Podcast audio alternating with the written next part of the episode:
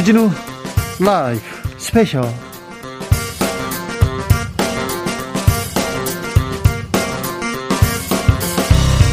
2022년 1월 15일 토요일입니다. 안녕하십니까. 주진우입니다. 토요일 이 시간은 일주일 동안 가장 중요한 일을 쫙 정리해드리는 그런 시간입니다. 시사 일타 강사 두 분 모셨습니다. 양지열 변호사, 박지훈 변호사, 어서오세요. 네, 안녕하세요. 네, 안녕하세요. 지금 이 방송 영상으로 만나보실 수 있습니다. 네, 그렇습니다. 지금 바로 유튜브에서 주진우 라이브 검색하시고 영상으로도 만나보시기 바랍니다. 박준 변호사님 특별히, 특별히 청취자분들 위해서 선물 준비하셨죠? 네, 특별하게 준비가 됐습니다. 왜냐하면요. 정치율 조사가 시작됐습니다. 아이고, 요거 중요해요. 네, 언제 어디서 전화 올 줄 모릅니다. 02로 나옵니다. 좀 받아주셔야 되고요. 늘 KBS 1라디오 주진우 라이브를 마음속에 품고 있어야 됩니다. 다시 한번 연습해 본다는 의미로 KBS 1라디오 주진우 라이브. 자, 이 문장을 그대로 적어 보내주신 분들 중에 10번째, 또 20번째, 또 30번째 세 분한테 선물을 보내드리겠습니다. 너무 어려워요. 너무 부끄럽네요. 네. 어디로 보내면 됩니까? 자, 카카오톡 플러스 친구에서 주진우 라이브를 검색하시고 친구를 추가한 다음에 메시지를 보내주시면 됩니다. 주진우 라이브 스페셜 본격적으로 시작해 보겠습니다. 놓쳐서는 안 될 중요한 뉴스 쫙 정리합니다. 그러니까 가만히 귀만 열고 듣기만 하시면 됩니다. 그러면 양지열, 박지훈이 쫙 정리합니다. 그런데 이번 주 어떤 문제부터 정리해야 될까요? 아무래도 아무래도 박지훈 변호사가 계속 얘기하고 있는 이분이 또 주인공이 될 것 같습니다. 김건희 씨. 어우. 이렇게 많은 녹취를 남기셨대요. 14일 법원은 김건희 씨가 MBC를 상대로 낸 방송금지 가처분 신청을 일부 인용했습니다. 통화 녹음 파일 방송이 가능하다고 결정했는데 다만 김건희 씨의 수사 관련 내용은 방송을 금지했습니다. 방송이 이제 되고 이 목소리가 이제 들릴 것 같은데 뭐 저는 사실 별다른 큰 내용이 있기보다는 음. 사실 또 이미 또 이런 것들이 많이 보도가 되고 내용이 들어왔기 때문에 네. 그렇게 크진 않은 것 같은데 아, 영향력은 제한적일 국민의 것이다. 의원들이 지금 저렇게 하는 거 봤을 때는 그러니까요. 아니, 근데 그분들이 다 들은 사람은 아닌 것 같거든요. 아니요, 제가 그, 아니. 모른다고 하지 않습니까? 네, 근데 왜 그렇게 난리를. 언론사에서 보도하겠다는데 네. 그걸 가지고 가처분, 법률적으로 압박 그리고 오늘 어제였던가요? 네. MBC 앞에 가가지고 막 데모도 하더라고요. 시위도 하고. 있고. 아니 그게 이 파장을 더 키우는 거 아닙니까? 그러니까 일부러 어, 이거 좀 봐주세요 하는 느낌이 들 정도예요. 혹시라도 정말 이런 생각까지 했다니까요. 막상 공개가 되고 나면 별게 없다라는 걸 많은 사람들이 더 깨닫게 하기 위해서 일부러 시선을 끌고 있는 게 아, 아닌가. 그런가요? 라는 생각이, 그러니까, 그러니까 오죽하면 제가 이런 얘기를 하겠어요. 네. 왜냐하면 법원에서 이거를 받아들일 수가 없었던 게 예. 정상적으로 기자였고요. 예. 뭐 논란이 있었던 게 무슨 촬영을 하는 사람이었다 이런 식으로 좀 약간 폄하한 듯이 얘기를 했는데 아니었습니다. 정식으로 취재하는 기자가 맞았고요. 아니 촬영 기자가 취재하면 안 됩니까? 취재 기자가 촬영하면 안 됩니까? 그 더더군다나 이제 유튜브 방송이기 때문에 네. 그게 따로 구분이 없는 그런 방송이었다는 거예요. 네. 그리고 그, 그 정상적으로 통화했었고 또 통화도 50여 차례지 않습니까? 네. 그러니까 중간에 뭔가 뭐 잘못했다거나 아니면 김건희 씨에게 불리한 식으로 음. 뭐 압박을 했다거나 이러면 그게 끊겼다거나 그 중간에 조치를 취했겠죠. 아니 또 두 사람이 신뢰가 쌓인 것 같아요. 아니, 그래서 일곱 그 시간이 기자하고 그렇죠. 예. 김건희 씨하고 아니, 굉장히 좀 각별한 얘기가 오갔더라고요. 그래서 저는 오죽하면 이런 생각 들었냐면, 어, 김건희 씨 입장에서는 언론들이 좀 본인이 보기에 잘못 보도하고 있는 부분들에 대해서 충분히 해명을 하려고 시도를 한 것 같다. 그러면 오히려 그 목소리를 고스란히 전해서 듣는 잘- 게 맞죠. 김건희 씨도 바랬던 게 아닌가 싶어요. 사실상 그게 취재잖아요. 취재하라고 지금 알려준 건데 취재한 취재한 거를 보도하려니까 보도를 못하게 한다. 딜레마 같은 일이고 뭐 계속 얘기를 했지만 대화자 간의 녹음이 가능해요. 미국의 일부 주에는 네. 안 되는 주가 있지만 우리는 뭐 그렇게 하기도 하고 또 법적으로 문제가 없기 때문에 법적으로도 위법이 아니고요. 그 내용적으로도 지금 우리 양 변호사 설명한 것처럼 좀 취재를 하라고 지금 얘기를 해준 거를 보도하는 게 좀 문제된다는 제 말이 안 3자에 되죠. 다른 언론사에 제보한 것이 문제다 이렇게 얘기하는데 또 그것도 문제가 되지 부메랑이? 좀 되는 게 아니. 윤석열 후보가 예전에 그런 얘기를 좀 했던 기억이 나요. 이- 한 2개월, 3개월 전이었나요? 그때도 김건희 씨가 이제 어떤 인터넷 매체랑 어떤 어, 취재 인터뷰한 걸 갖고 뉴스버스. 예 뉴스버스요. 아니 그따위 뭐 인터넷 매체랑 하냐고 중, 군소 매체 문서 매체랑 하지 말고 좀 정상적인 매체랑 해라. 메이저 매체. 예. 네. 그래서 메이저 매체로 간 거 아니겠습니까? 그 그게- 이제 그쪽 대표가 그렇게 표현을 했고요. 이미 그리고 알 사람은 내용을 다 들었고 음. 그리고 가지고 있는 사람 파일을 가지고 있는 사람들도 여러 있는 것 같은데 그런데 굳이 이렇게 국민의힘에서 세 개 나오는 이유가 뭘까요? 글쎄, 이제 거기에 들어있는 내용들을 가지고 사실 저는 영향력이 있을 수 있다는 판단한 것 같아요. 무슨 얘기냐면 단순하게 개인의 사적인 얘기들이 저는 들어있을 거라고 보지 않고요. 네. 일곱 시간의 내- 노예- 내용들 중에서도 어, 보도를 통해서 공개할 만한 내용들은 그러니까 본인과 윤석열 후보와도 관계가 있는 부분들이 있지 않습니까? 네. 예를 들어서 언론에 알려진 것처럼 조국 전, 장- 전 장관의 수사와 관련된 네. 부분들이라든가 그 부분이 있습니다. 네, 아니면 지금 뭐 여러 가지 그 부동산과 관련된 투자 부분에서도 장모 같은 경우에도 혹시라도 이 부분이 그러니까 장모가 좀 특혜를 얻은 것이 윤석열이라고 하는 분이 검사 시절에 그 후광으로 특혜를 입은 게 아니냐는 의혹 같은 거는 사생활의 문제가 아니라 그렇죠. 공적인 공적인 문제거든요. 문제라 봐야 되겠죠. 그러니까 네. 지금의 윤석열 후보와도 직접적으로 연결된 부분이기 때문에 이거를 국민들이 알아야 되는 건 뭐 그냥 호기심 이런 차원이 아닌 거죠. 그러니까 뭐 지금 유승 교수가 개, 여성 개인의 민감한 문제 하면 안 된다. 근데 그건 안 할 겁니다. 그거 걱정할 필요가 없는 게 지금 양, 양 변호사 얘기한 것처럼 공익적 측면, 보도 가치가 있는 거를 할 거예요. 그걸 하지 않으면 그거 자체가 차후에 문제가 될 수 있기 때문에 어, MBC든 뭐 하여튼 어, 예컨대 지금 말했던 것처럼 공익적 목적, 범죄가 되냐 안 되냐 이 부분에 대해서 따져 묻는 거는 충분히 해야 되고요. 누구라도 그건 해야 되는 부분이고 언론이라면. 근데 뭐 예를 들어서 뭐 잡담인데 그게 아주 민감한 부분이다. 걱정할 필요 없어요. 그건 내질 않을 거예요 아마. 국민의힘에서 그런데 네. 이거 의도적으로 편집할 가능성이 높다 이렇게 계속 얘기하고 있는데 그래서 의도적으로 편집하는 거가 만약에 그렇게 편집이 된다면 사후적으로 조치를 취해야 되고요. 두 번째로는 7시간 전체를 전체. 공개를 해야죠. 그러면. 네. 예, 그렇게 공개를 해도 되고 아마 좀 궁색하다라고 해야 될 거예요. 걱정들을 많이 하시나 봐요. 그래서 뭐 김재원 최고위원이 그랬던 거예요. 남녀 간의 은밀한 어떤 모습을 뭐 나중에 사후적으로 공개하는 거는 뭐가 다르냐라고 했는데 저는 그 비유를 듣고 이게 어떻게 그쪽으로 연결이 되지 싶었던 좀 거예요. 이거는 이거는 너무 멀리 가셨어요. 공적으로 취재 기자와 후보 배우자 간의 공적인 영역에 관한 대화를 나눈 거거든요.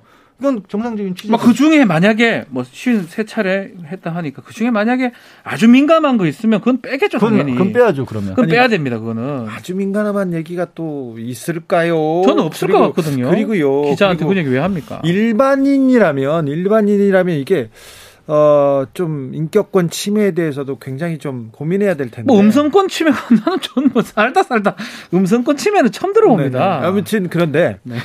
음, 대통령 대통령의 자리에 나선 사람의 부인 아닙니까? 그 지난번 처음에 이 논란이 불거진 이후로 이제 극복하는 과정에서 윤석열 후보가 취했던 것은 일종의 선긋기였죠. 네. 그래서 이제 청와대 제2 부속실을 폐지를 한다거나 뭐 영분이랑 호칭 당연히 아예 안 쓰고 있는 거고 그래서 역할을 축소하겠다라는 취지로 얘기했는데 이건 사실 그렇게 주장을 할 수 있지만 현실적이지가 못한 얘기였거든요. 누가 그걸 어떻게 받아들이겠습니까?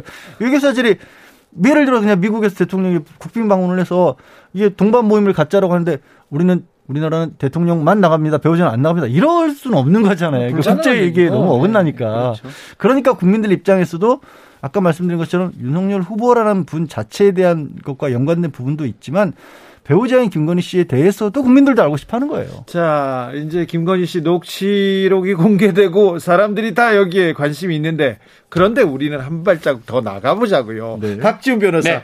김건희 등장 전문가입니다. 네, 김건희 씨가 어, 이번 주도 다음 주도 뭐 그 여론을 주도할 것이다 이슈가 될 거라고 얘기했는데 다음 주에는 어떤 뉴스를 우리가 보게 됩니까? 아 근데 전 그럼에도 그럼에도 크게 뉴스가 되진 않을 것 같아요. 아 그래요. 예, 뭐 보도가 된다 하더라도 왜냐하면 이미 좀 많은 양의 보도가 됐기 때문에 목소리도 저는, 나왔었고요. 예, 거기서 크게 뭐 충격적인 부분도 있을 수 있지만 일, 일부 다 대부분 지지자나 또 반대하는 사람이나 다 지금 충분히 알고 있는 내용들이거든요. 그렇기 때문에 저는 개인적으로 저는 뭐 뉴스에 나오긴 나오겠지만 뭐 색다른 뭐가 나오지 않는 이상은 또 다른 뭐가 나오지 않는 이상은 크게 주목도는 저는 한 2, 3일 정도 가지 않을까. 양지열 변호사님. 음, 저는 그래도 반론 같은 것들이 아마 김건희 씨 입장에서 반론이 나오겠죠. 그러니까 언론에서 예를 들어서 학력 위조라든가 아니면 뭐 지금 뭐 특혜 의혹 같은 것들을 지금 언론에서 제시한 부분에 대해서 반론을 만약에 김건희 씨가 한다라면 그 반론에 대한 재반론을 언론에서 취재를 할 수밖에 없을 거고요. 네. 또 일차적으로 지난번에 직접적으로 사과를 하면서 기자회견하면서 한번 모습을 봤어요.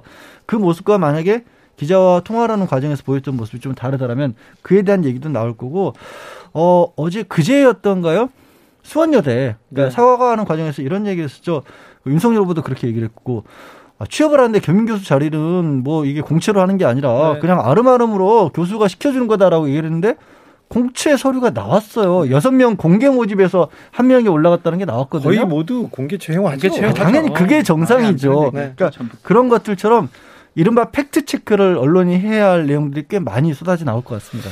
알겠습니다. 김건희 씨 7시간 녹취록의 정체는 어떤 파급을 낳을까요? 참 궁금합니다. 근데 왜 김건희 씨는 기자들하고 그렇게 전화를 해서 특별히 이 서울의 소리 기자 말고 다른 기자하고 통화한 내역이 녹취록으로 만들어진 언론사가 여기도 있고 저기도 있고 네. 몇 군데 있어요 또. YTN도 한번 했었고요. 네. 오마이뉴스도 있고요. 다른 사람들도 또 있답니다. 저는 많이 갖고 있다고 지금 듣고 있는데 아, 좀 특이한 것 같아요. 자충우돌 하는 것 같기도 하면서 자충우돌을 하면 어쩌면 선대위나 후보가 좀 그런 걸 자제 제재를 시킬 건데 또 제재가 안 되는 것 같기도 하고 또 스스로 스스로 이렇게 좀 자신감이 있을 수도 있어요. 나 참 말도 잘하고 그 사람들 설득시킬 수 있다 그런 스타일이 아닌가 생각도 네. 좀 들고 자 권위가 없고 소탈하다. 아 그러니까 본인이 하겠죠. 누, 누구나 내가 이렇게 소탈한데 네. 누가 이걸 오해하겠냐. 그래서 이 부분이 오히려 오히려 좀 지지자들한테 좀 어필할 가능성도 있습니다. 아니 이게 사실 아까 이제 박지민 변호사가 크게 어떤 이슈를 불러오진 않을 것 같다라는 생각을 한 이유는 이걸 거예요. 이것 때문에 민주당을 기본적으로 지지한다거나 아니면 국민의힘을 기본적으로 지지해온 음. 분들이 크게 흔들릴 것 같지는 않아요. 저도 다만 이제 아직까지 미루고 계신 분들 어, 중간에서 가만히 이제 선거 때까지 지켜보겠노라고 하신 분들에게는 영향이 있을 수밖에 없는데 네. 그 영향에 김건희 씨는 이렇게 언론 접촉을 많이 한 이유가 긍정적으로 영향을 줄 거라고 생각을 하는 거고 또 그렇지 않은지는 다시 이제 들어봐야죠. 저도 안 들어봤으니까. 아니 근데 긍정적이 우리가 그냥 경험적으로 지금 기자회견도 마찬가지고 뉴스버스도 마찬가지고 YTN도 일부 보도가 됐습니다. 다 부정적이에요. 제가 네. 봤을 때는. 어, 김건희 논란이 음, 음, 초반에도 있었습니다. 사적인 부분에 대한 논란이 있었고요. 네. 어, 두 번째로는 어, 좀 학력 위조나 네. 이력서 위조 부분에 있었는데 첫 번째 부분이 생각보다도 생각보다도 지지율엔 큰 영향을 미치지 않았는데 두 번째 부분 이 음. 부분은 공, 윤석열의 공정 잣대와 맞물려 가면서 좀 영향이 있었다 이렇게 전문가들은 분석하던데 그렇죠, 그렇죠. 분석하던데 이번에는 또 어떤 영향을 미칠지 그러니까 이제 어떤 내용이냐에 따라 다른데 뭐 지금 말씀하신 네. 것처럼 위조가 아니라 허위 경력 뭐 위조도 포함돼요 네, 위조도 포함되는 경력이니까 네. 네. 뭐 같은데 첫 번째는 사생활이고 두 번째는 위조 내지 허위 경력 그 같은 부분이거든요. 네. 더 임팩트가 있었던 게 허위 경력 부분이었어요. 왜냐하면 윤석열 후보가 지향하던 공정과 상식 또 대권 출마의 계기였기 때문에 그래서 제가 지금 계속 얘기 드는 거는 그 정도가 나와야지 이번에 이 보도에서 의미가 있을 것 같아요. 아, 근데 네. 지금 얘기가 제가 알기로는 더 나올 것도 없어 보이거든요. 아, 계속 나오잖아요. 아니, 다 아는 내용들, 대부분 네. 들은 내용들. 아니, 그래서 거기서는 저는 이제 개인적으로는 그렇게 봅니다. 수사가 제대로 진행되지 않고 있는 부분들 있죠. 그러니까 법적으로도 의혹이 제기가 됐지만 도이치모터스 주가 조작 네. 사건이라든가 아니면 양평 땅 장모의 공공지구 개발과 관련된 의혹 이런 것들이 혹시 들어가 있다. 그러면 이거는 검찰 수사가 아, 안 이루 제대로 안 이루어지고 있어서 우리도 어떻게 되는지 모르는데 네. 그 얘기를 꺼냈다라면 이게 아, 그래서 우리가 지금 아무것도 모르잖아요. 근데 왜 국민의힘 의원님들은 저렇게 걱정을 하시 우리도 모르고 지금 추측에 추측을 하는 건데. 네.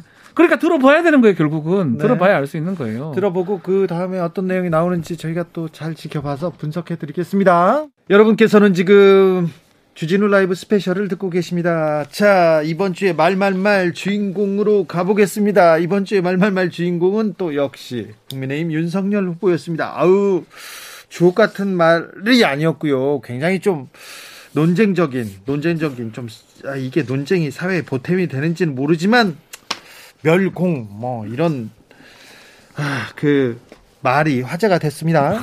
멸치와 콩 이제 원래 이제 신세계 정영진 부회장이 최근에 이제 중국이라든가 북한의 움직임을 두고 좀 비판적인 태도를 취하면서 멸치콩이라는 표현을 쓴 겁니다. 근데 이제 그거를 윤석열 후보가 그냥 쉽게 얘기를 꺼낸 것도 아니고 받았어요. 받아서 장을 보러 가서 사진과 함께 이제 멸치콩 거기서 덜 더 나갔었죠. 네, 챌린지처럼 네, 그리고 국민의힘에서 다 이어갔죠. 예, 여러 가지 뭐 김진태 전 의원이나 나경원 전 의원 이런 분들이 또 받아서 하는 바람에 이게 지금 21세기 대한민국에서 그리고 진지하게 생각하면 굉장히 여러 가지로 국내적으로 문제를 일으킬 수도 있는 발언인데 왜 이렇게 커지나 했던 거죠. 예. 네. 어, 원기옥에서 김재원 최고위원과 강기정 수석이 이 문제를 가지고 열띤 토론을 벌였는데요. 잠시 듣고 올까요?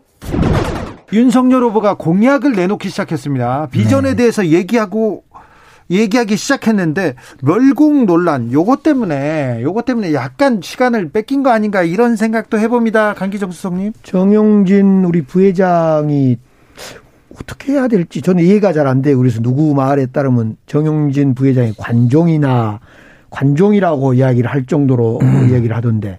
근데 문제는 이제 국민의힘에서는 자꾸 조국 전 수석이라든가 우리 민주당에서 일을 키웠다 그런데 애초부터 윤석열 후보가 어떤 의도를 가지고 그 가까운 마트 놔두고 멀리 정용진 그 저 부회장 마트를 간다거나 또는 콩을 뭐 서리태를 사는데 약콩을 산다거나 또 멸치를 국물 내는 멸치를 안 사고 뭐 어, 볶음용으로 산다거나 어떤 의도가 있는 것 같아요. 멸공이라는. 근데 의도는 저는 이제 그렇다 친데 거짓말을 한 것 같거든요. 해명의 거짓말. 근데 이 거짓말이 윤석열 후보가 습관적이에요. 김재원 최고위원님. 근데 저는 이제 멸공이 뭐 그리 잘못됐는지 제가 이제 뭐 이 정용진 부회장이 쓴 글을 읽어보니까 참 감동적이더라고요. 감동이요? 감동이에요? 사업하는 사람으로서 네? 저 북한에서 미사일을 뻥뻥 쏘고 있고 그러면 투자도 안 되고, 어? 그 다음에 국제 금리가 올라가서 이자율도, 이자도 더 내야 되고, 이런 나라를 만드는 저 북한에 대해서, 어, 반대한다는 그런, 어, 그냥 뭐 단순 의사 표시 정도 했는데, 그걸 멸공, 그러면 반공보다 멸공 재밌잖아요. 그런데 이런 이야기만 하면 완전히 벌떼처럼 들고 일어나서 진짜 공산당 없어질까봐 걱정을 하는 건지 왜 그렇게 나서서 그냥 이게 색깔론이다 왜 이런 이야기 하느냐 왜 그러세요 도대체? 멸공 수석? 이야기도 북한 안 없어져요. 걱정 마세요. 이저 우리 저 민주당 분들은 막 북한 조금만 잘못될까봐 그냥 경기 일으키시는 것 같아요. 지금 이념 논쟁이나 색깔 이념 논쟁 하는 게 아니에요. 색깔 그냥 뭐, 논쟁을 뭐 재미로 통해서 보면 되는 건데. 통해서 지금 사실은 국론이 분열되고 있잖아요. 뭐가 분열돼 민주당이 지금 일부에서 분열시키지. 마트에 가지 말자, 가자, 커피집 사 먹자, 세 잔 사 먹자 하면서 불필요한 논란이 일어나자요. 그러니까 정용진 씨가 또 윤석열 후보가 굳이 그 논란을 일으킨 의도가 뭐냐 이거예요. 네. 제가 음. 한번 볼게요. 정영진 부회장은 원래 좀 재미있게 표현도 그 작년 11월부터 했어요. 아무도 문제 제기하지 않고 그냥 재밌다. 뭐 그 정도 있었는데 그것도 등장인물 관종 1호 대한민국 최고의 관종 다시는 좀 나타나지 않았으면 좋겠는 그런 위선 관종 조국 전 법무장관께서 왜 하필 그걸 가지고 또 윤석열 같다고 또 이야기를 합니까? 그래서 윤석열 선수 입장 했죠. 그래서 또, 어? 또 그분도 재미로, 응? 좀 국민들에게 조금, 어, 그, 어, 정용진 부회장을 좀 지원하는 그런 의미도 있었을 거라고 생각은 해요. 그렇지만 그래 보입니다. 할 수도. 있지. 그걸 한마디, 가지고 그렇게 하면 이야기하니까 갑자기 또 민주당이 들고 일어나서 아이고 저는 자기 부모한테 욕을 해도 그렇게 나서지도 않을 거예요. 근데 막 어, 북한에 대해서 한마디 했다고 그렇게 나서요. 한마디만 더 하면 저는 정용진 씨 문제가 아니라 정용진 부회장 문제가 아니라 윤석열 후보가 이것을 이뭐 그러면 정직하게 그렇게 정영준 부회장 그 인기도 있고 좋더만. 그러면 윤석열 윤석열 후보가 정직하게 아 실은 멸공이 내 소신이고 나는 그래서 일부러 거기 가서 정영진 부회장의 말에 동의해서 올렸다 그러면 되는데 자꾸 아니다라고 하면서 허위 거짓 그래요. 아니다 그랬잖아요. 달파 멸공. 그래서 네. 그런 것들이 예전에 박근혜 수사할 때도 뭐 불구속 수사를 하려고 했는데 검찰로 넘어가서 수사가 어쨌다. 또 조국 장관에 대해서 인사권 침해할 때 대통령을 만나주라 말아라. 계속 거짓말쟁이 아니냐 윤석열 후보가. 자, 거짓말 당대 최고는 이재명 후보고. 네.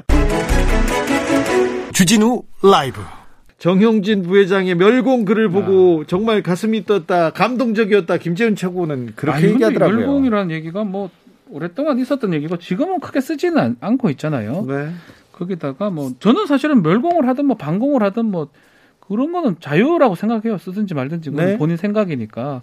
근데 이제 문제는 그게 지금 뭐 그걸 쓴다고 누가 잡아갑니까? 근데 그걸 꼭 이렇게 비유 비슷하게 예컨대 멸치 콩을 이용해 가지고 하고 있고 근데 그게 어떻게 보면 표현의 자유가 아니고 극우 사이트에서 놀이하는 거랑 똑같은 거거든요. 예, 예. 우리가 일배라 하는 네네. 사람들이 자주 그런 행동들을 하는데 그거를 지금 어 재벌 회장도 부회장도 그런 걸 하고 거기다가 대권 후보를 받아가지고 재밌다고 하는데 본인은 아니라고 하는데 조림용 멸치를 사가지고 뭐 국거리 멸치 한다고 엉뚱한 얘기를 하는 거 봤을 때는 본인 본인이 그거를 그냥 어 누가 시켜서 했든 어쨌든 그, 그 의도로 했던 걸로 보이고 의도가 더, 있죠. 더 나아가서 의도 있죠. 또 선제 타격 얘기를 또 해버렸어요. 저는 사실은 이게 오히려 외교적인 얘기 같거든요. 네. 조금 더 생각해서 해야 될 부분이지 이걸 갖고 무슨 이뭐 조롱 뭐 이렇게 이렇게 봐서는 저는 안 된다. 상당히 좀 심각한 문제가 아닌가 생각이 듭니다. 음, 김재원 최고가 아, 멸공을 가지고 왜 민주당 분들은 경기를 일으키냐 북한이 잘못될까봐 그러는 것 같다라는 얘기를 하셨는데 북한이 잘못될까봐 경기를 일으키는 게 아니고요. 멸공이라는 이름, 빨갱이라는 이름을 붙여서 과거에 권위주의 정권 시절에 얼마나 많은 사람들을 모함해서 목숨을 많은 뺏었습니까? 너무 사람을 많은 피해를. 이 멸공이라는 단어를 빌어서 공산주의하고 아무 상관이 없는 사람들을 정권에 저항한다는 이유로 빨갱이로 몰아서 죽였어요. 정권에 저항하지 않는 사람들도 빨갱이로 몰았어요. 그렇죠. 저 대학교 때 명동에 청바지를 사러 갔습니다. 친구 배승이하고. 네. 그런데 명동 성당 앞에서 버스가 딱 내렸어. 음. 그랬더니 그때 백골단, 네. 백골단이 이렇게 서 있다가 부르는 거예요. 네. 야랄랄랄라 이렇게 제대로도 안 불러요. 일로, 일로. 손가락질 하죠. 네, 네. 손가락질 하면서 잠시 검문 있겠습니다. 가방을 보여달라는 거예요. 아 왜요? 저 청바지 사러 왔어요. 생긴 게 빨갱이라는 거예요, 저보고. 그러니까 이게 경... 생긴 게 대무하게 생겼다고. 저는 이게 정말로 이거를 재밌거리로 삼을 수 있는 단어가 절대 아니라는 게요. 또그 윤석열 후보가 들었던 멸치 이게 지역을 가지고도 논란이 아, 예. 일었을 수밖에 없었잖아요. 일베에서 지금 지역을 비하하고 놀리는 놀리는 아니, 게 아니라 조롱하고 폄훼하고 그런 제주에서 여수 순천에서 이 그 이른바 멸궁이라는 이름을 엉뚱한 양민들에게 갖다 붙여서 얼마나 많은 사람들이 목숨을 잃었어요. 광주에서도 그랬고요. 부산에서도 그랬고요. 이거를 우습게 여길 단어예요, 이게. 그렇죠. 아 참 마음이 아팠어요. 선거 때만 되면 색깔론이 아니 나옵니다. 당장은 효과가 있을 수 있어요. 그것을 지지하는 분들이 네. 아직 있기 때문에. 네. 근데 큰 어떤 후보라면 아니면 네. 큰또 어떤 시간을 봤을 때는 역효과가 날 게 뻔하거든요. 아니 그러니까요. 색깔론, 지역 감정 이런 거 조장하는 하면 안 됩니다. 그런데 그럴 수도 있어요. 그런데 아, 지도자가 되겠다는 사람들은 절대 이런 걸 편승해서 이용하고 그랬으면 그렇지 않았으면 좋겠어요. 네. 아무리 전략상 뭐 그런 얘기가 를 떠나서 말입니다. 지도자가 되겠다면 말입니다. 뭐 자. 윤- 윤석열 후보는 본인이 해시태그 해시태그 안 보니까 하니까. 사실은 잘 모르시고 한 것 같긴 한데요. 저는 사실은 그 청년 본부 네. 이런 데서 한 것 같아요. 네. 요새 은유하고 이런 것들이 이제 청- 청년들이 그게 많, 많다 보니 근데 그 청년들도 제가 좀 죄송한 얘기지만 제가 얘기하는 그 극우 사이트 네. 그쪽에 얘기를 하고 있는 것 같거든요. 너무 너무 극우 사이트에서 놀고 있는 거 아닌가 그런 생각 해봅니다. 국민의힘이 뭐 우리는 그쪽으로 가겠다, 극우로 가겠다. 그러면 뭐, 뭐 그건 어쩔 수 없지만 네, 어쩔 수 없지만 네 너무 극우에 지금 둘러싸인 거 아닌가 그런 생각 해봅니다. 윤석열 후보 이준석 대표하고 극적으로 화해, 네. 화해한 후에 이준석 따라하기인지 이준석 스타일 하기인지는 모르겠습니다만 계속해서 이대남을 위해서 계속 직진하고 있습니다. 그래 보입니다. 이준석 대표 하는 말을 듣는 것 같아요. 게임협회 간 것도 마찬가지고요. 그렇죠. 요것도 마찬가지고 네. 병사 월급 200만도 저는 이준석 대표 아이디어라고 보이는데 사실 여성가족부 폐지는 이준석 대표가 계속 주창해 근데 이제 문제가. 하나 있어요. 이준석 대표는 과연 이걸 어디서 좀 듣고 하고 있느냐. 일부 인터넷 사이트에 뭐 20대 남자들이 많은 그런 사이트로 알려진 그런 곳에서 하는 내용을 듣고 상당히 효과적이라고 판단해서 본인이 하는 걸로 보이는데 글쎄요 당장은 효과가 있을 수 있습니다. 왜냐하면 일부가 아주 아주 강분하고 흥분할 수 있기 때문에 네. 그것을 주장했던 사람들은 근데 이제 먼, 먼 시점으로 봤을 때 과연 이게 맞는 말인지 저는 이 말씀 꼭 드리고 싶어요. 여성가족부를 폐지를 하면요. 여성가족부 하는 업무가 없어집니까? 안 없어져요. 그 업무는 다른 부서로 다 배, 배당이 돼야 돼요. 예를. 들어서. 여성가족부에 청년 많은 가족- 일들을 하고 있어요. 네. 그, 그 일들은 행정부가 만든 게 아니고요. 입법부가 만들어 놓은 일들입니다. 법을 통해서 행정을 하도록 하는 거고 그 업무를 여성가족부에서 통과를 해서 하고 있는데 그래서 그런 내용들이 나와야 돼요. 이렇게 일곱 자 던져놓고 구체적인 내용이 나와줘야 돼요. 왜냐하면 그렇죠. 여성가족부가 하는 일들을 아예 없앤다는 뜻인지 네. 다른데 준다는 뜻인지 총리실에서 한다는 뜻인지 이게 안 되는 공약은 말장난일 뿐더러 세월호 사건 이후에 해경, 해경. 해체. 어, 이거 떠오르는 그거랑. 똑같아요. 그냥 눈 눈으로 그렇게 아니면 보이기 정도밖에 안 되고 만약에 정치를 하는 상황이라면 그런 뒷얘기까지 돼야 됩니다. 저는 네. 그게 좀 안타까워요. 최민희 전 의원께서 일곱자 공약을 발표하면 일곱자 일곱 줄 설명을 해야 될 때다 네. 이렇게 얘기합니다. 저는 지난 한 주에 이제 국민의힘의 시간을 한 줄로 정리를 한마디로 정리하면 이준석의 시간이었다라고 아. 얘기를 하고 싶습니다. 실제로 이준석 대표와 극적으로 화해하는 모습을 보여준 이후에 윤석열 후보가 상당히 할애를 한 시간이었다고 보고요. 네. 결국에 이 시간이 계속될 것이냐 아니냐는 지난 이 다가오는 주에 주초에 나오는 여론조사 결과에 따라서 연장이 되느냐 마느냐 할 것 같은데 이 저는 여가 폐지라는 이 글자를 일곱 글자로 여성가족 폐지라고 던진 게 어, 바람직하지 않다라고 보는 이유는 뭐냐면 그렇게 얘기를 딱 꺼내오면 그거는 이 윤석열 후보 본인의 의견과 상관없이 받아들이는 사람들이 굉장히 경론을 벌일 수밖에 없는 네. 거거든요. 그러니까 이 경론을 벌이는 가운데서 벌어지는 모양을 보고 나중에 내가 참전을 하거나 거기서 어떤 쪽을 취할지를 택할 수 있는 걸 구도를 만들어내는 거예요. 어찌 보면 효과적이고 뭐 좀 좋을 수도 있다. 선거를 치르는 입장에서는. 네. 그러나 정치 지도자라고 하는 사람들은 아젠다를 제시하고 동의를 얻고 반대하는 사람을 설득해 가는 거지.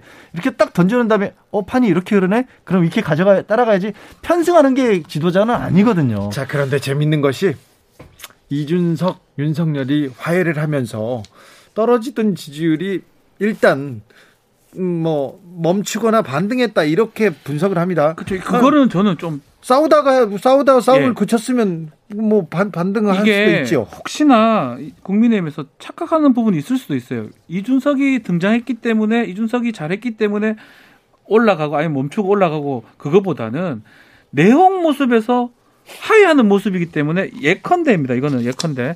예컨대 대구 경북 지역의 60대 이상 분들이 싸우는 거 안 좋아합니다. 당대표는 후보랑 싸움이 말이나 됩니까? 네. 그래서 보류를 했다가 다시 합치는 모양새니까 돌아왔다고 봐야 되지. 이준석이 와가지고 막 공약 잘 내고 막 이러니까 됐다. 이거는 아유. 좀, 좀 정밀하게 분석이 돼야 될 것 같아요. 이준석 대표는 자기가 돌아와서 이틀 만에 자기가 그 반등 시켰다고 지금. 네, 다, 정밀하게 분석이 돼야 될 것 같은데. 다 지금 지지율 가져왔다고 얘기하시는데요. 아니, 근데 여론조사 결과도요. 이준석 대표가 그 얘기하고 난 뒤에 결과는 또 다른 결과도 있었어요. 네. 좀 지난주에 왔다 갔다 해서 돌아, 이준석 대표 말대로 다 돌아왔다고 하기에는 많이 이르죠. 네. 자, 아, 이준석 효과 어떻게 볼 것인지 이것도 잠옷 궁금합니다. 한편요, 이재명 후보, 민주당 이재명 후보는 굉장히 인상적인 장면이 거의 모든 연설을, 거의 모든 자리에서 대본을 보지 않고 자기 생각을, 자기 비전을 얘기합니다. 그러면서도 실수가 없어요. 그런데 큰 실수가 없는데 큰 득점도 없다. 이재명 후보가 공약을 내는데 그게 반향이 작다. 이런 얘기도 나옵니다. 어, 일단 이런 거죠. 이재명 후보를 현재 지지하는 분들은 귀를 기울이겠죠. 네. 근데 이재명 후보에게 지지를 보내주고 있지 않은 분 입장에서 굳이 누군가가 설명하는 얘기를 귀를 기울여 듣기는 좀 어렵거든요. 네. 그래서 이재명 후보 쪽에서도 그걸 바로 한 번에 끌어온다기보다는 점진적으로 이슈를 뭐 가랑비에 옷 젖듯이 계속해서 전달하는 방법을 채택하고 있는 것 같고 어 그러나 그 많은 얘기들 중에서도 좀 차별화 쪽에 강조를 두고 있는 것 같긴 해요. 네. 그러니까 그리고 그거는 조금 먹힌다라는 판단을 하고 있는 게 아니냐. 왜냐하면 아까 좀 전에 언급했던 여론조사에서 이른바 정권 교체를 원하는 그런 비율이 조금씩 낮아지고 있다. 네. 이게 뭐 이재명 후보 입장에서 봤을 때는 정권 교체라는 게 꼭 전부 다 민주당에서 다 국민의힘으로 간다는 의미는 아니지만 애초에 그거 자체를 원하는 사람들이 떨어지고 또 차별화를 통해서 이재명 후보가 되는 것도 문재인 정부와는 다른 것이다라는 그런 효과를 거둘 수 있다라면 그게 좀, 좀 중도를 넓혀가는 데 도움이 될 거라고 판단하는 걸 보여요. 이재명 후보가 뭐 실제로 비호감도도 좀 높은 편이에요. 음. 또 일부 계층이나 상당히 안 좋아하는 것도 있기 때문에 그 내놓는 공약이나 그런 어떤 설명을 예컨대 뭐 말장난하는 거다, 말만 잘한다 이렇게 보는 사람들도 꽤 있는 것 같아요. 네. 그러다 보니까 뭐 지금 진행자가 얘기한 것처럼 뭐 거의 뭐 잡스 같이 이렇게 해가지고 네. 그걸 연습을 한 건지 몰라도 뭐 아무런 그거 없이 딱딱딱 떨어지는 방송 같다는 느낌 들더라고요. 연기자 같이 네, 네. 너무 제가 봐도 어, 이걸 연습을 꽤 많이 한 것 같으면서도 공부가 돼 실수가. 없는 네. 그런 모습이 어떻게 보면 언론이 주목할 수도 있는데 주목하지 않는 게 그런 게 있는 것 같아요. 뭐 보는 사람들은 양변의 설명처럼 그냥 그대로 보고 있지만 지지하지 않거나 반대하는 사람들은 아 저것도 그렇다고 하는 것 같은데 근데 저는 이제 이제 앞으로 이제 보이는 게 토론회가 이제 하나 하기로 했어요 결국은 설 전에 이제 두 후보가 토론회 한다면 그때는 좀 주목을 받을 것 같아요. 네. 그때 내용을 한번 지- 지켜봐야 될 것 같아요. 어, 이재명 후보는 계속해서 경제 공약 쏟았습니다. 부동산 공약이 아, 이 대선을 대선의 승패를 가를 가장 결정적인 공약으로 생각하고 있는데요. 이재명 후보의 부동산 공약 한번 들여다보겠습니다. 국민 여러분께 부동산으로 또 주택 문제로 어, 고통받게 한 점에 대해서 깊이 사과드립니다. 역대 민주정부는 재개발 재건축을 과도하게 억제한 측면이 있습니다. 그러나 재개발 재건축을 금기시하지 말고 국민의 주거 상향 욕구도 존중해야 합니다. 재개발 재건축 신속 협의제를 도입하고 500%까지 용적률 상향이 가능한 4종 주거 지역을 신설하겠습니다. 용적률 상향, 층수 제한, 그리고 공공기업 비율 등도 유연하게 조정하고 재건축 재개발 규제 완화가 어, 지금 현재 예, 문재인 정부의 정책 방향과 결을 달리하지 않느냐라는 말씀이신데요. 어, 공감합니다. 예, 맞습니다. 사과한다. 달라지겠다. 문재인 정부뿐만 아니라 박원순 전 서울시장 정책과도 차별화하겠다. 차별화, 쇄신 좋습니다. 그런데 재개발 완화, 용적률 상향, 층수 제한 폐지 이거 국민의힘하고 좀 비슷해지는 거 아닙니까? 우클릭했다는 평가가 있습니다.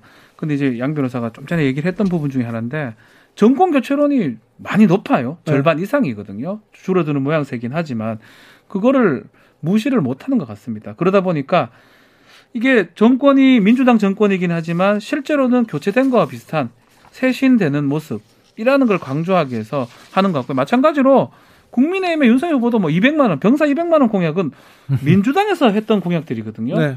국민의힘이 주장했던 거하고 좀 맞진 않아요.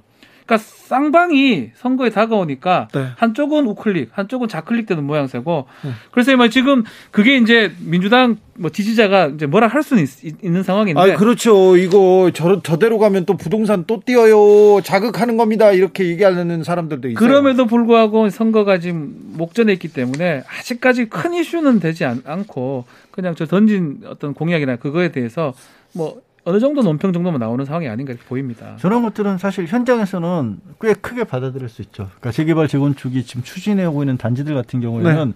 그분들은 정말 그뭐저 생계를 걸고 하는 분들도 있거든요. 아, 그렇죠. 진짜로. 네. 그렇기 때문에 생각보다 조금 그 직접적인 영향을 받는 것에 대한 어, 어떤 이 영향은 있을 것 같고요.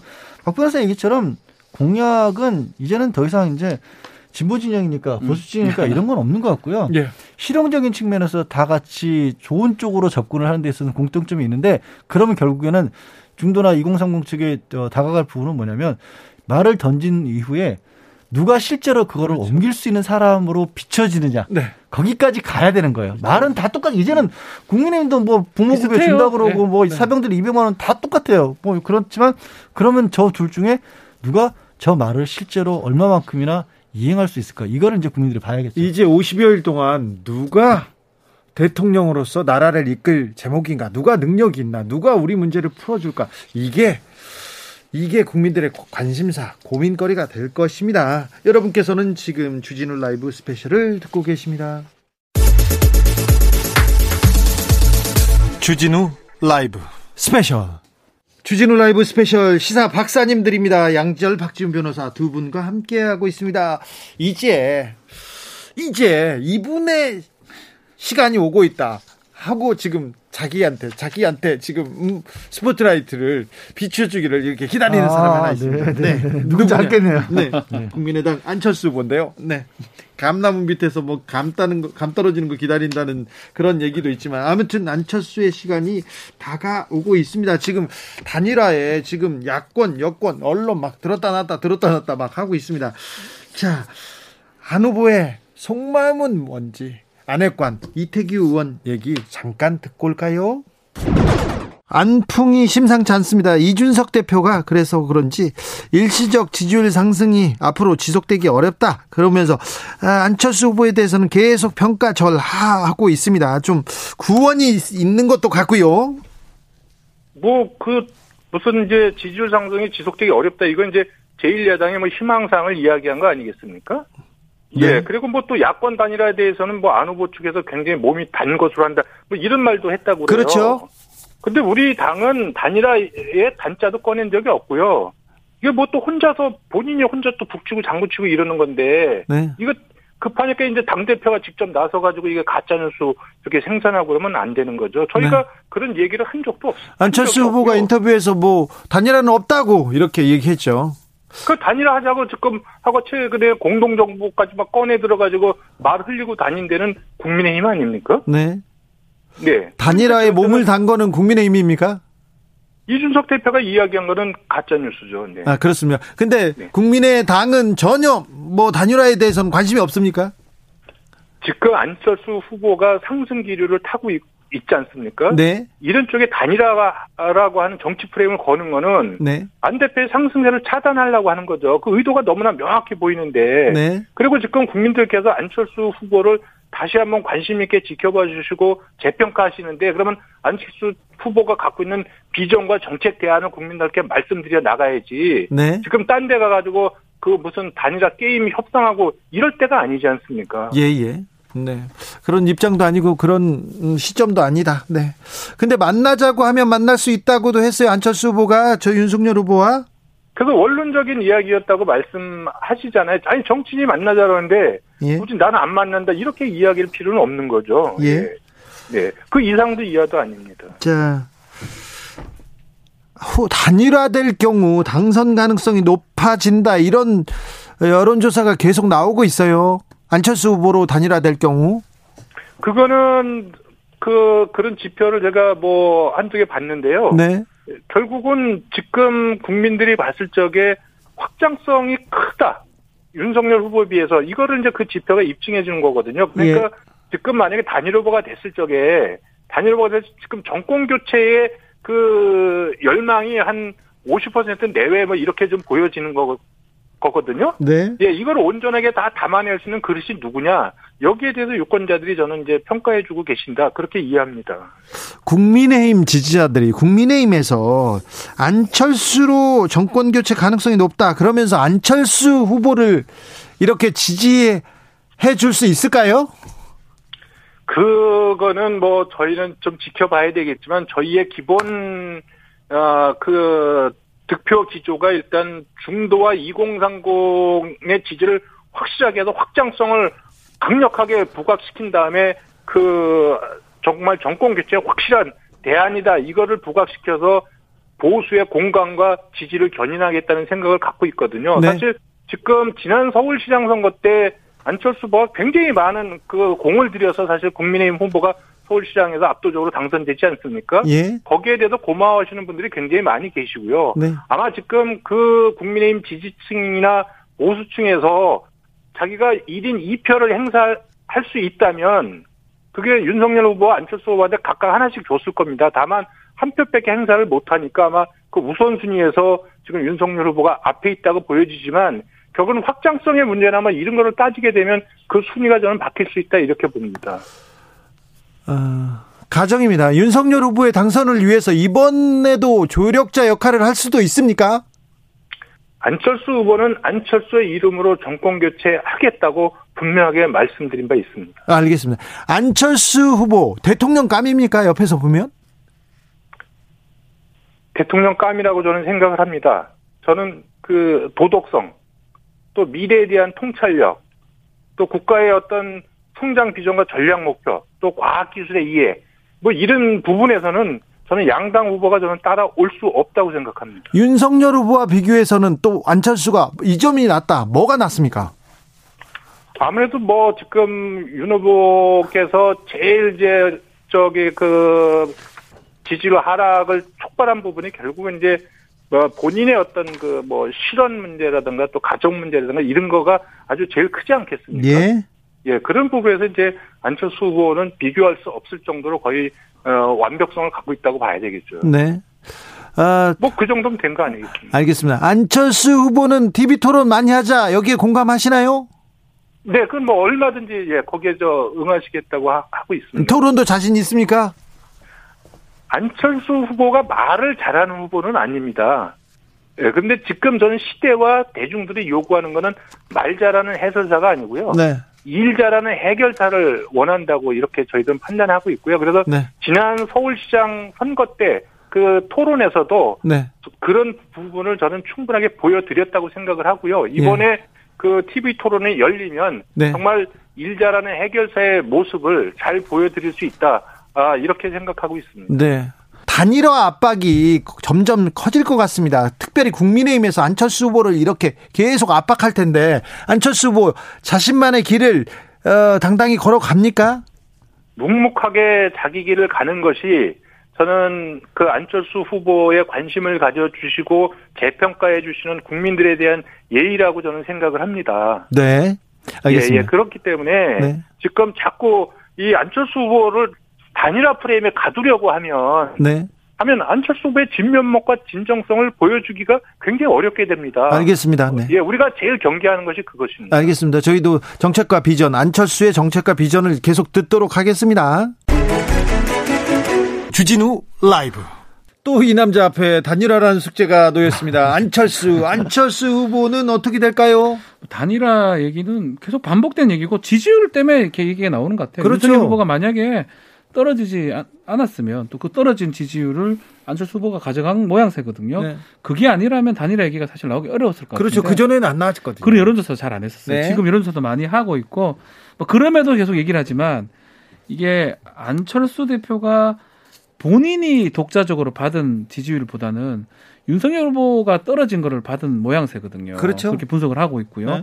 그렇다면 더 많이 올라야지만이 단일화 얘기가 좀 더 나올 수 있는데 지금 국면에서는 조금 멈춰선 모양새예요. 그래서 저는 다음 주도 더 봐야 되겠지만 지지율 국면에 따라 달라질 것 같아요. 윤석열이 많이 떨어지고 안철수가 좀 더 올라간다면 이게 현실화될 가능성도 있지만 지금 국면에서 변동이 없다 그러면 좀 쉽지는 않지 않나 저는 생각이 들거든요. 어, 이인석 대표가 지금 얘기를 하는 거 보면 안 받으려고 하는 게 역력해 보여요. 네. 그리고 이제 왜 안 받으려고 하면 두 가지를 생각해야 되는데 최근에 여론조사에서 윤석열 후보가 빠지면서 국민의 입장에서는 굉장히 국민의 입장에서 다행스러운 건 뭐냐면 연- 여기 윤석열 후보에서 빠졌던 게 이재명 후보로 가지는 않고 예. 않고 안철수 후보가 방파제 역할에서 거기서 막아줬던 거예요. 네. 그래서 안철수 후보가 상대적으로 올라갔다라고 국민의힘에서는 보고 있는데 그래서 지금 두 가지를 봐야 된다는 거 말씀드린 건 뭐냐면 그러면 이제 안철수 후보에게 관심이 들어갔기 때문에 안철수 후보 자체에 대해서 국민들이 어떻게 평가하는지는 이제부터 시작이에요.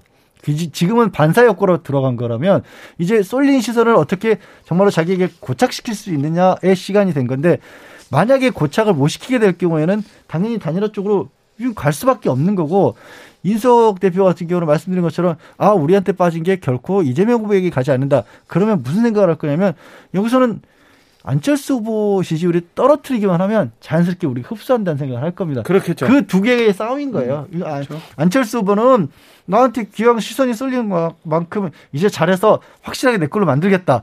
윤석열 후보 쪽에서는 아 우리 지지하던 분이 잠깐 한눈 팔고 있지만 저거 다시 돌아올 거야. 이게 싸우겠죠. 한편으로는 그래서 저는 그 키를 안철수 대표가 갖고 있는 게 아니고 후보가 갖고 있는 게 아니고 윤석열 후보가 갖고 있는 것 같아요. 네. 윤석열 후보의 실수 이제 일요일 보도될 김건희 씨 그런 등등으로 만약에 지지율이 좀 출렁거린다 그러면 안철수 후보 단일화 등등의 전면에 나설 가능성도 있는 거고 모든 키를 윤석열 후보의 지지율 추이로 봐야 되지 아, 안철수 대표로 볼 건 아니지 않나 저는 개인적으로 그렇게 생각이 좀 듭니다. 그런데 또 단일화를 하면 여론조사를 할 텐데요.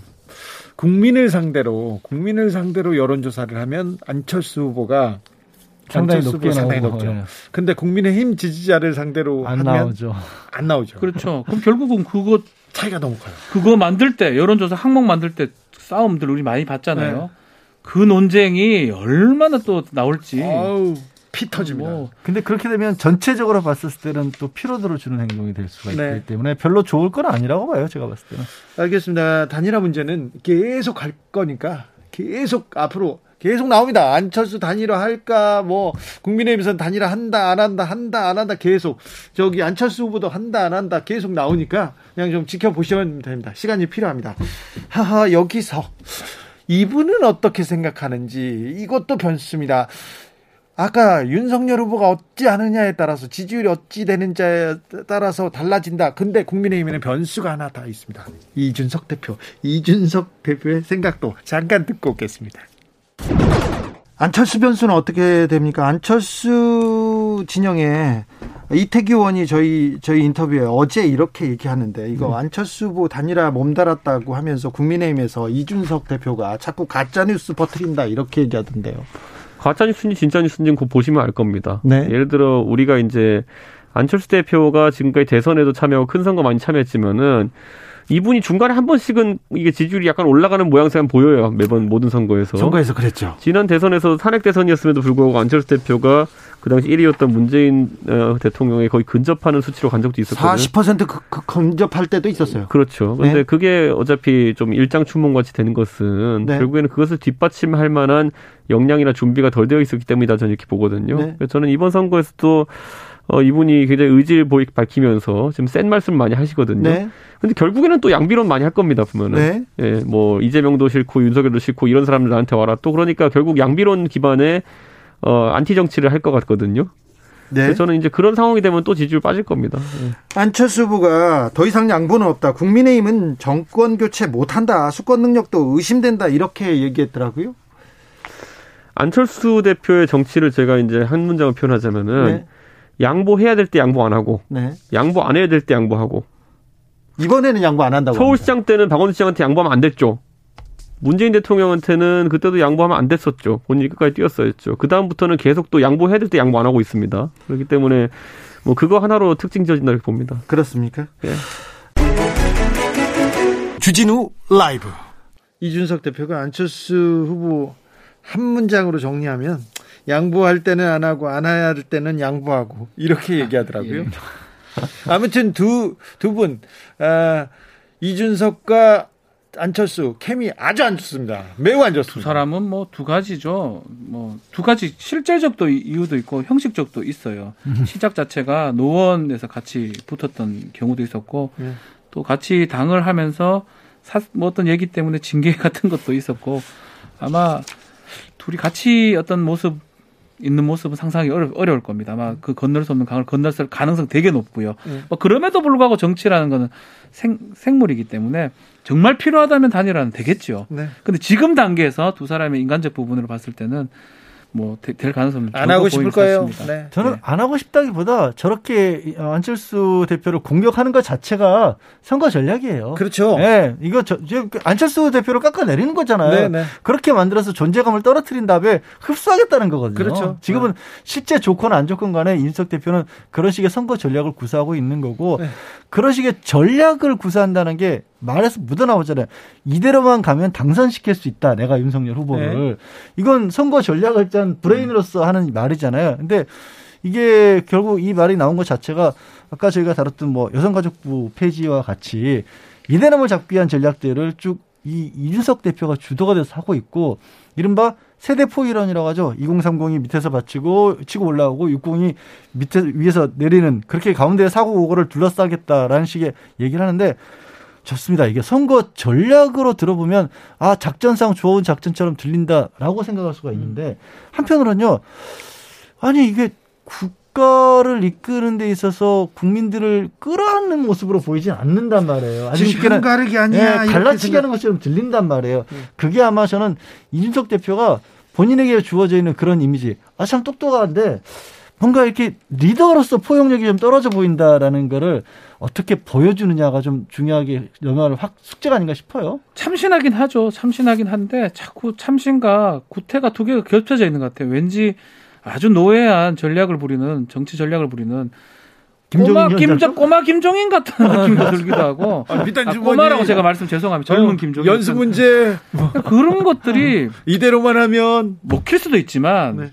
근데 지금 정치가 그런 어떤 뭐 말 한마디 뭐 이렇게 될 그런 상황은 아니지 않습니까? 아무튼 뭐 제가 이상하게 판단하나요? 뭐, 뭐, 이준석식 정치. 아, 참신할 수 있어요. 젊은 가출 그런 건 참신하지 않습니까? 네. 가출이 참신해. 어, 그러면 저 기존 정치권에 엄청난 반향이었죠. 그런데 어찌 영향을 미칠지는 두고 보겠습니다. 단일화 전국을 앞두고 아마 국민의힘에서 국민의 당을 안철수 후보를 공격하는 일은 계속 될 것으로 보입니다. 일주일 동안 있었던 중요한 뉴스들 쫙 짚어봤습니다. 복습했습니다. 이제 예습해야죠. 어떤 공부해야 됩니까, 양 변호사님? 어, 재판으로는 이슈가 19일이죠. 그 오거돈 전 부산시장 항소심 선고가 있습니다. 뭐 크게는 아니더라도 한 번쯤은 국민의힘 쪽에서 얘기를 또 꺼내지 않을까 싶- 싶고요. 예. 네, 그리고 21일에는 박형준 전 부산시장 재판부에서 국정원 사찰 사대강 사찰 문건 관련해서 국정원에 가서 판사들이 직접 현장 검증을 하겠다고 아, 합니다. 그래요? 예. 이 내용 매우 중요한 내용인데 지금 관심을 받지 못하고 못좀 있죠. 안타깝습니다. 자 다음 주 신문 돗자리 쫙 펴보겠습니다. TV 토론을 한다니까 TV 토론 얘기도 좀 나오겠죠, 박 변호사님? 네, 윤석열 후보 지금 자신감이 있습니다. 이재명 후보의 실체를 한번 밝혀주겠다. 자신 없었을 때가 있었나요 언제? 그래서 뭐 토론회는 아마 설전에 이제 하기로 합의했기 때문에 네. 할것 같은데 네. 아 토론회가 좀 기대가 됩니다. 그렇죠, 토론 기대됩니다. 할것 이번에. 토론을 하겠죠. 이거 한다고 안 하면 더 난리가 나니까 그러니까요. 반드시 할 거고. 그리고요. 네. 저는 뭐 이번에도 계속 얘기를 하지만 김건희 김건희 씨? 씨가 이제 한 알겠습니다. 월화수목 정도까지 네. 나올 아니 것 무슨 같습니다. 김건희 팬클럽 같아요. 그러니까 김건희 등장 전문가예요. 근데 거의 제가 맞췄지 않습니까? 예. 거의 맞췄나? 자, 양 변호사님은 어떤 어떤 뉴스 주목합니까? 어, 아, 저는 그냥 바램으로 네. 논란이 다음 주에도 시끄러울 것 같아서 거꾸로 TV 토론도 한다는데 다른 정책들 얘기도 좀 더 나왔으면 좋겠어요. 그냥 바램입니다. 안 그럴 것 같았어요. 네, 아유. 우리도 바랄 바람 우리도 한 표 있지 않습니까? 바래야죠. 양지열 변호사, 박지훈 변호사 오늘 또 감사합니다. 박 변호사님 네. 선물 주고 가세요. 선물. 네, 청취율 조사 기념 KBS 네. 1라디오 주진우 라이브 이 문장을 그대로 적어 보내주신 분들 중에 어렵다. 열 번째, 스무 번째, 서른 번째 세 분에게 선물을 보내드리겠습니다. 양지열 변호사, 박지훈 박지훈 변호사 02로 전화 오면 뭐라고 해야 된다고요? 주진우 라이브를 라이브. 듣고 있습니다. 주진우 뉴스 공장 안 돼요. 아, 주진우 네, 안 라이브예요. 네. 주진우 라이브 스페셜 여기서 인사드리겠습니다. 두 분 감사합니다. 네, 고맙습니다. 감사합니다. 저는 다음 주 월요일 오후 5시 5분에 돌아오겠습니다. 지금까지 주진우였습니다.